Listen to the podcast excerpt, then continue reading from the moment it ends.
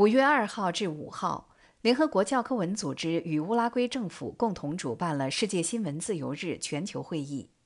来自全球各地的相关决策者、记者、媒体代表、活动人士、互联网公司决策者、网络安全管理者、人工智能研究人员和法律专家聚集一堂，探讨数字时代对表达自由和记者安全以及媒体生存力和公共信任的影响。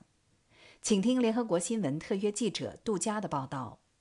联合国教科文组织在最近发表的《禁止发声的威胁：记者安全发展趋势报告》中，通过披露多位调查记者和研究人员的实例，揭示了监视和黑客行为如何危及新闻业。今年的世界新闻自由日全球会议围绕数字围困之下的新闻业这个主题，举办了一系列研讨会，探讨新闻自由和保障记者安全面临的新挑战。会议指出，新闻业仍然是一个危险的职业。近年来，通过人工智能手段对记者行动的监视，针对记者的网络攻击，比以前任何时候都更广泛、更过分、更具侵入性和持续时间更长。多位联合国人权专家呼吁，在全球范围内暂时禁止销售和转让监视技术，并呼吁科技公司努力确保人工智能和自动化系统的透明度。联合国促进和保护意见和表达自由权特别报告员埃林汉在会上强调，数字时代针对记者的威胁是跨地区的，使得记者寻求保护变得非常困难，因而面临无处不在的巨大压力。What we see happening is very dangerous, like the data theft of digital platforms. 这是一个非常危险的趋势。数字平台的数据盗窃通常是在当事人不知情的情况下发生的。当今技术已经发展到可以对新闻从业人员进行有针对性的监视，进入他们的设备监听、监视并收集数据。这种技术和行为破坏了新闻业，剥夺了记者调查和收集信息的自由，而且破坏了对新闻线索提供人对记者的信任。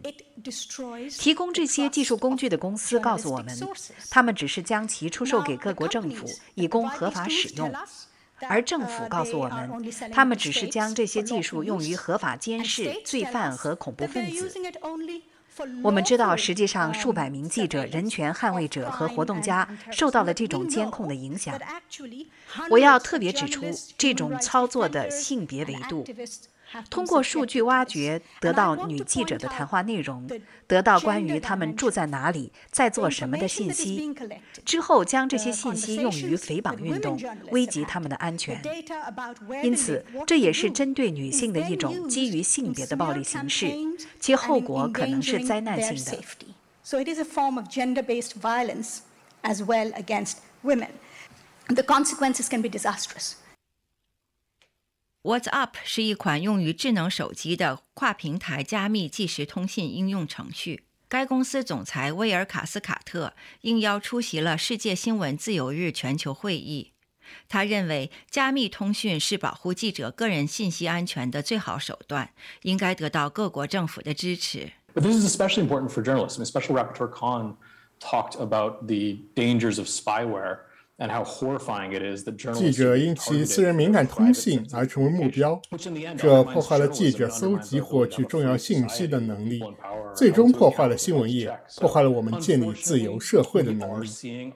不幸的是，我们看到来自世界各地不同政府的反对加密通信的巨大压力。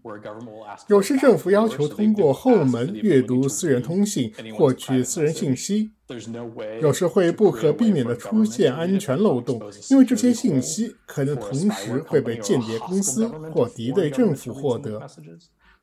我希望政府推动私人公司加强用户安全性，减少数据收集，这将给世界各地的新闻业带来正面影响。卡斯卡特还在研讨会上特别提到了新闻业面临的另外一大威胁。他指出，一个失控的间谍软件行业正在以记者和人权捍卫者为目标，向世界各地出售他们的产品。We all 如今我们会随身携带手机在我们的口袋里，但是有人可以侵入我们的手机，偷听我们谈论自己的生活和工作计划。这对每个人来说都是可怕的，对记者尤其构成威胁。每周我们都会看到来自世界各地的有关间谍软件的调查报告，都会读到令人震惊的间谍软件滥用案例。这说明对相关软件行业的关注和审视正在增加。我认为对该行业进行审查非常重要。科技公司能够尽其所能确保他们的产品安全，更应该这样做。监控特定人群总是有市场的，总会有人需要监控威胁记者。因此我们需要的不仅仅是从技术层面阻止间谍软件对记者的监控，更需要对这个行业加以监管，使其承担后果。more than just technological barriers, there need to be consequences. 艾林汉认为，阻止间谍软件行业对新闻业造成威胁的终极手段是在全球暂停间谍软件的销售、转让和使用，直到行之有效的规则在世界范围内建立。 As a lawyer, I believe in law. I believe in rights. Ethics are fine. We need them.But ethical standards and guidelines are not going to fix the problem here. We now know. 现在作为一名律师，我相信法律和权利。道德固然很好，我们需要道德，但道德标准和指导方针并不能解决我们面对的问题。